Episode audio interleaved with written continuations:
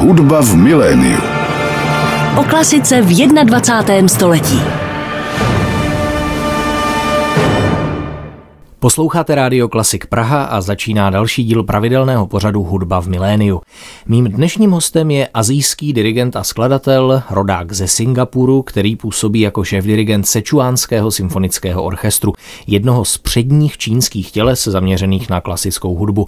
Nedávno ve Smetanově síni obecního domu proběhl jeho pražský dirigentský debit. Se symfonickým orchestrem FOK řídil 7. a 8. června program Romeo et Juliet, sestávající z francouzského svého repertoáru.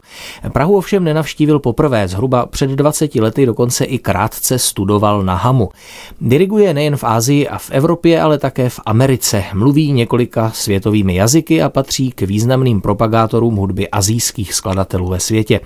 Mám radost, že pozvání do pořadu Hudba v miléniu přijal dirigent Darrell Ang. Vítejte na Rádiu Klasik Praha, děkuji, že jste přišel. Hello Andrej, thank you for, for welcoming me today. Dobrý den, Ondřej, děkuji za pozvání.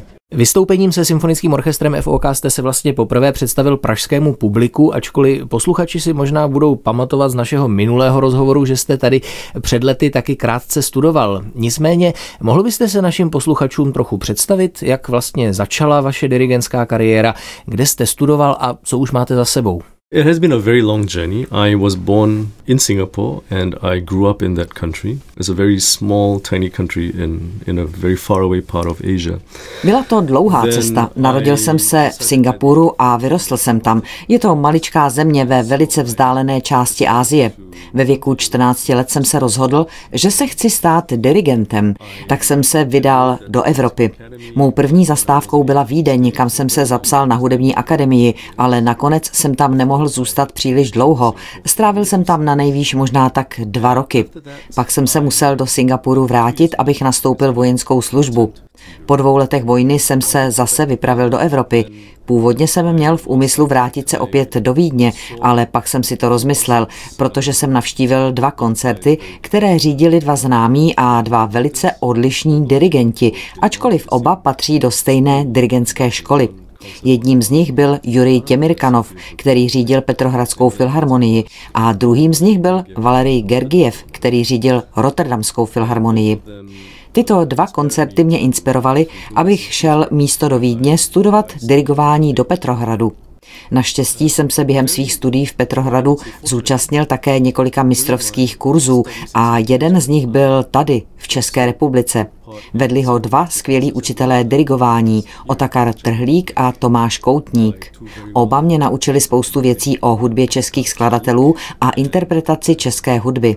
Českou hudbu mám totiž moc rád a od dětství jsem velkým fanouškem té, tak říkajíc, staré školy českých dirigentských mistrů, jako byli Václav Talich, Rafael Kubelík a tak dále. Takže toto setkání s Trhlíkem a Koutníkem mi dalo vynikající vhled do české dirigentské školy, ale chtěl jsem se toho naučit ještě víc, takže jsem pak přišel do Prahy a krátce studoval na Hamu. Byla to zkušenost, ze které jsem si toho mnoho odnesl. Navíc jsem se hodně dozvěděl i o České republice jako takové a zamiloval jsem se do Prahy. Pořád mám Prahu rád a vrátit se do ní po tolika letech mi přináší spoustu hezkých vzpomínek. Ačkoliv musím říct, že dnes jsou v Praze mnohem větší davy lidí než tehdy, před 20 lety, když jsem tady studoval. Po šesti měsících v Praze jsem se pak zase vrátil do Petrohradu, kde jsem taky absolvoval a pak jsem odešel do Spojených států amerických. Moji kariéru v Evropě odstartovalo to, že jsem vyhrál mezinárodní soutěž mladých dirigentů v Bezansonu v roce 2007 a kromě toho ještě dvě další soutěže. Potom v roce 2011 mi nabídli pozici hudebního ředitele Bretaňského symfonického orchestru ve Francii, kde jsem zůstal asi čtyři nebo pět let a pak jsem šel do Číny, kde jsem dodnes a kde vedu dva orchestry. Když už jsme teď tedy mluvili o vašem pobytu v Praze, pojďme si na úvod pustit jako první hudební ukázku, jak dirigujete českou hudbu. Bude to předehra k prodané nevěstě a můj dnešní host, Derel Ang, bude řídit německý symfonický orchestr Berlín. Posloucháte Klasik Praha, pořad hudba v miléniu, no a předehru k prodané nevěstě nám teď hrál německý symfonický orchestr Berlín pod taktovkou mého dnešního hosta, dirigenta a světoběžníka Derela Anga. V současnosti je asi vaší nejvýznamnější funkcí pozice šéf-dirigenta Sečuánského symfonického orchestru, což je, myslím, poměrně nový orchestr. Jestli se nemýlím, byl založený někdy zhruba před 20 lety. Mohl byste nám tento orchestr trochu představit a prozradit, jaké s ním máte do budoucna plány a ambice? Well, the all orchestras in China are actually very hmm. young. It's, Všechny uh, orchestry v Číně uh, jsou vlastně docela mladé. Klasická hudba je v Číně stále ještě rostoucí formou umění a rostoucím trhem, který se zvětšuje každý rok. Je to zvláštní, řekl bych, že tak před deseti lety bylo v celé Číně možná 60 symfonických orchestrů. V okamžiku, kdy spolu teď hovoříme, je tam už ale asi 88 nebo 89 profesionálních symfonických orchestrů. Je to veliký trh a publikum je tam velice uznalé. Milují hudbu a rádi objevují nové věci. Takže v Číně opravdu není problém kdykoliv vyprodat jakýkoliv koncert klasické hudby v jakémkoliv čínském městě. Sečuánský symfonický orchestr vlastně začal existovat už poměrně dávno, řekl bych možná dokonce někdy v 70. letech, ale měl jinou podobu. Nebyl to symfonický orchestr, ale armádní orchestr, vojenský soubor písní a tanců. Roku 2002 se ho pak rozhodli předělat na symfonický orchestr a já jsem tam přišel v roce 2016. To bylo zrovna v době, kdy hodně dosavadních hráčů odcházelo do důchodu, takže jsem musel pořádat konkurzy a najmout spoustu nových hudebníků. Takže většina mých orchestrálních hráčů jsou mladí lidé, je jim obvykle mezi 24 a 32 lety. Já jsem vlastně nejstarším členem orchestru.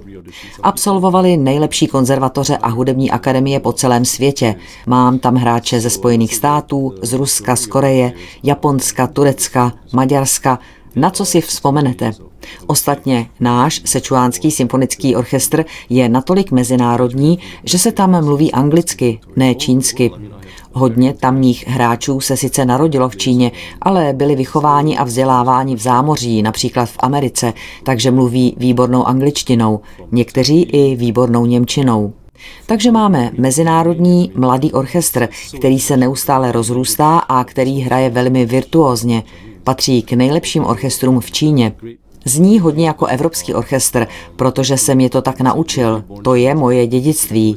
Studoval jsem v Rusku a v Česku, takže jsem zvyklý na evropský zvuk orchestrů. Na jeden z našich koncertů přišel jeden z nejznámějších čínských hudebních kritiků a řekl mi, Derele, máš skvělý orchestr. Občas zní jako Clevelandský orchestr, občas zní jako jeden z orchestrů v Londýně. A já jsem mu na to říkal, No to je přece logické. Clevelandský orchestr vybudoval George Sell a to velice silně v duchu evropských tradic, v evropském hudebním idiomu. Sečuánský symfonický orchestr jezdí po celém světě. Každý rok vyrážíme na turné. Tedy alespoň před covidem jsme každý rok měli minimálně jedno turné po Číně a jedno turné mimo Čínu. S příchodem covidu ale pak všechno ustalo, takže mám radost, že už zase cestujeme. Tento rok nás ještě čeká turné po jižní části Číny a pak vyrazíme za hranice do Austrálie a na Nový Zéland. Pojďme si teď tedy Sečuánský symfonický orchestr poslechnout. Zahrají nám teď z živé nahrávky úryvek čtvrté věty z desáté symfonie Dmitrie Šostakoviče. Na Klasik Praha jsme slyšeli část čtvrté věty z desáté symfonie Dmitrie Šostakoviče v podání Sečuánského symfonického orchestru, který na živé nahrávce řídil jeho šéf-dirigent a můj dnešní host Derel Ang. Říkal jste, že váš orchestr zní hodně evropsky. Existuje taky něco jako typický azijský zvuk symfonického orchestru? Well, yes and no. I mean, what would an Asian sound uh, really sound like? Uh, I would say the strings are very bright. Um, the brass are a little um, also bright but harsher in tone. No, um, ano i ne. Jaký by byl typicky azijský zvuk orchestru? Asi hodně ostré, jasné smyčce. Žestě by taky měly jasný, zářivý zvuk, ale poněkud drsnější než v Evropě. Hodně azijských orchestrů takhle zní, ale moje orchestry ne. V Ázii je několik orchestrů, které znějí velice evropsky. Diriguji například často v Japonsku a NHK Symphony Orchestra, tedy orchestr japonského rozhlasu, sídlící v Tokiu, jeden z nejlepších v Japonsku, zní úplně jako německý orchestr. Je to velice zvláštní, když je slyšíte, připadá vám to dokonce jako hodně dobrý německý orchestr ale není. Hrají v něm pouze Japonci. Takže v Ázii skutečně jsou orchestry, které znějí hodně evropsky. Všechno to záleží na tom, kdo je vede a kdo s nimi zkouší. Před chvílí jsme tedy slyšeli čínský orchestr, ale další věc, o které my tady v Evropě nic moc nevíme, jsou čínští skladatelé a azijský repertoár jako takový. Já vím, že vy jste známý jako propagátor děl čínských skladatelů, tak co byste nám doporučil, co si máme poslechnout? Well, there, uh, you know, I, I, I love the music of Chinese composers because uh, I find that, just like I love the music of Czech composers. Hudbu čínských uh, skladatelů mám moc rád, stejně jako mám rád hudbu českých skladatelů. Čínského skladatele okamžitě poznáte, protože si zakládají na tom, že kombinují čínskou lidovou hudbu se západními symfonickými idiomy.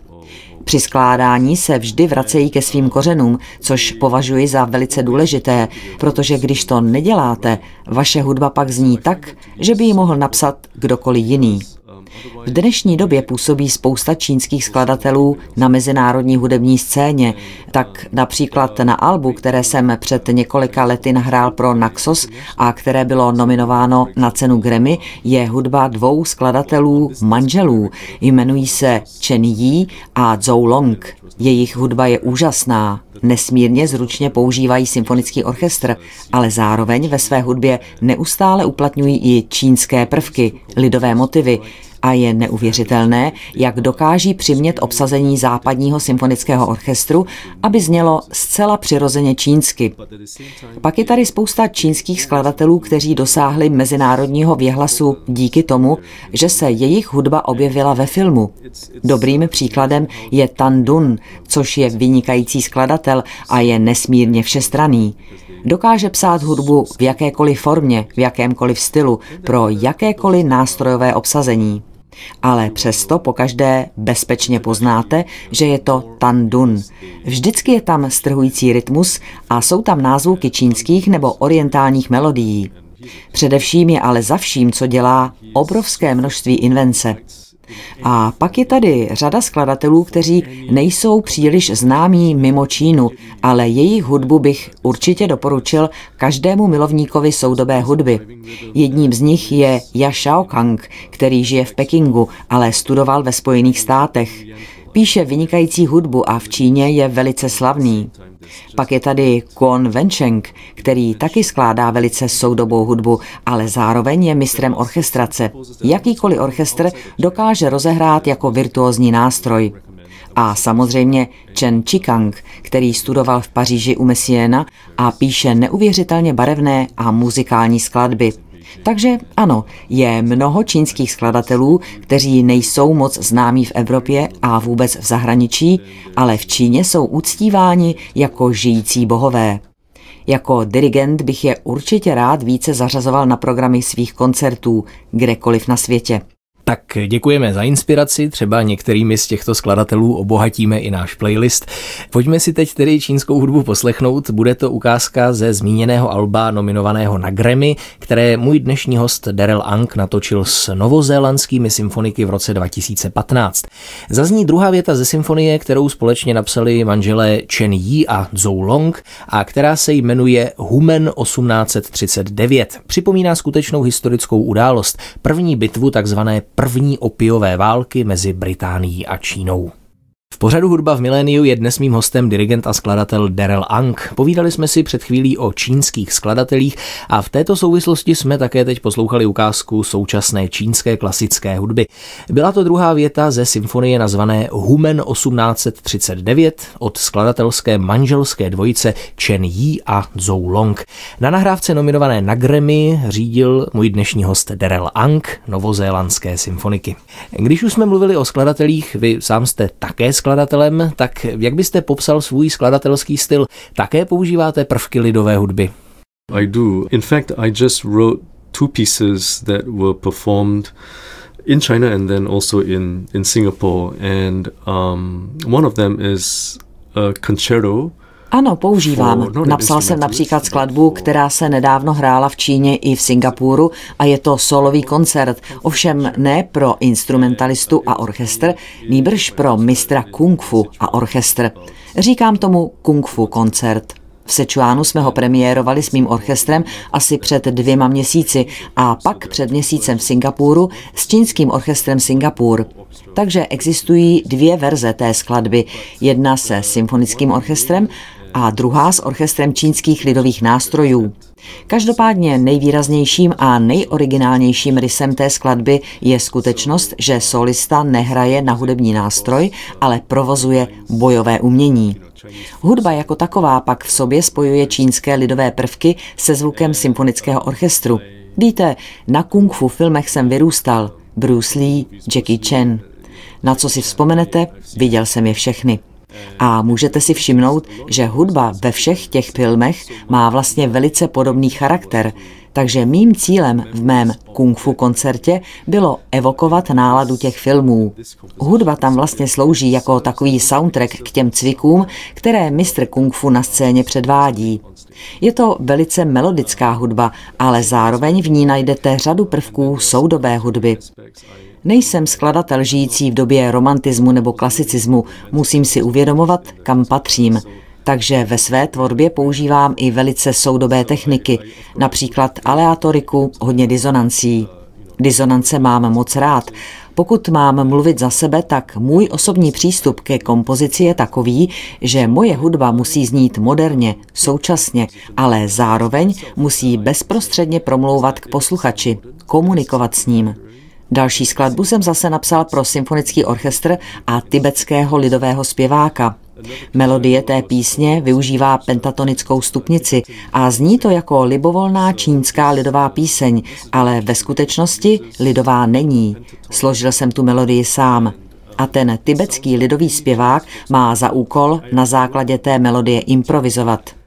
Ta skladba měla veliký úspěch v Číně i v Singapuru, protože spousta posluchačů hned poznala, že je to hudba z hor. Píšu tedy hudbu, která je melodická, ale na druhou stranu si můžete být naprosto jistí, že ji nenapsal Mozart nebo Brahms, ale že vznikla v dnešní době. Jak je vlastně soudobá hudba v Číně a v Ázii přijímaná? Já mám pocit, že tady u nás je velká část publika docela konzervativní, na programech koncertů se žijící autoři objevují zřídka a dramaturgové k ním přistupují opatrně. Dalo by se říct, že v Číně je publikum k soudobé hudbě otevřenější? You know, Andre, I, I think the issue here is not with the audience, mm-hmm. it's mhm. actually with the music. Mm-hmm. Víte, Ondřej, um, já si myslím, že tenhle problém nesouvisí s publikem, že ten problém je v té hudbě samotné. Protože jsem sám skladatelem a vystudoval jsem kompozici, tak si všímám, že spousta skladatelů si vůbec neuvědomuje, že píše hudbu pro nějaké posluchače. Mnoho z nich píše hudbu jen pro sebe samotné. To je případ velkého množství soudobé hudby, takže když se pak takováto hudba, kterou si někdo napsal pro sebe, zahraje i posluchačům, tak ji řada posluchačů nepřijme.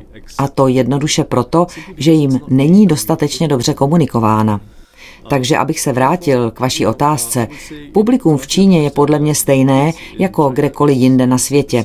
Je velice otevřené jakémukoliv druhu hudby, ale ta hudba s nimi musí komunikovat, promlouvat k ním. A to je podle mého názoru úkolem skladatele.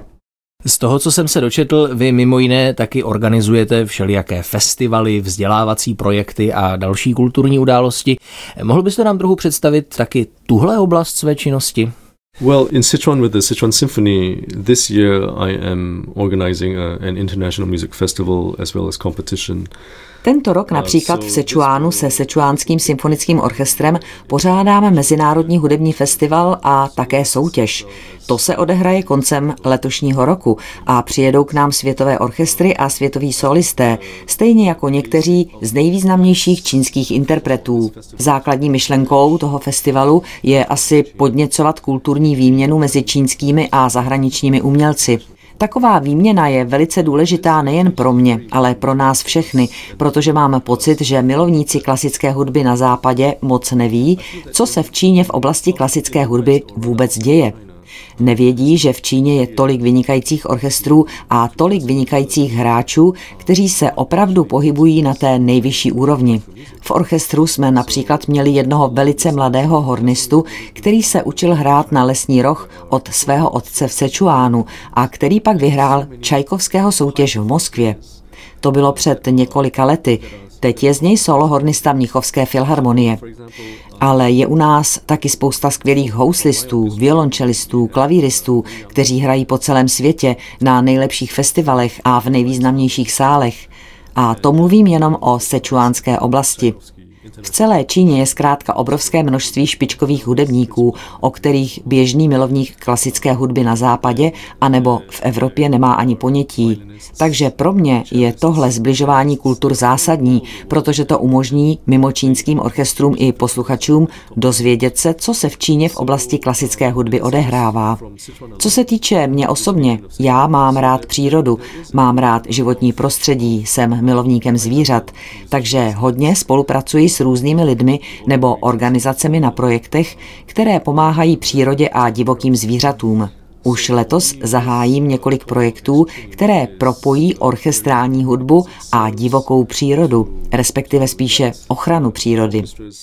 Budeme hudbu využívat jako prostředek k určitému účelu, a to ke zvyšování povědomí o stavech divokých zvířat, o stavu přírody a životního prostředí. Všichni žijeme na této planetě a mnoho lidí si neuvědomuje, že každý z nás nese díl zodpovědnosti za planetu, na níž žijeme, a že to není planeta jen pro nás. Kromě lidí je tady i spousta dalších živých tvorů, kteří jsou odkázáni na to, že planeta Země bude prosperovat jako celek, aby vůbec přežili. To je téma, které je mi hodně blízké. Cítím za to velkou zodpovědnost a chci prostřednictvím hudby v tomto směru šířit osvětu.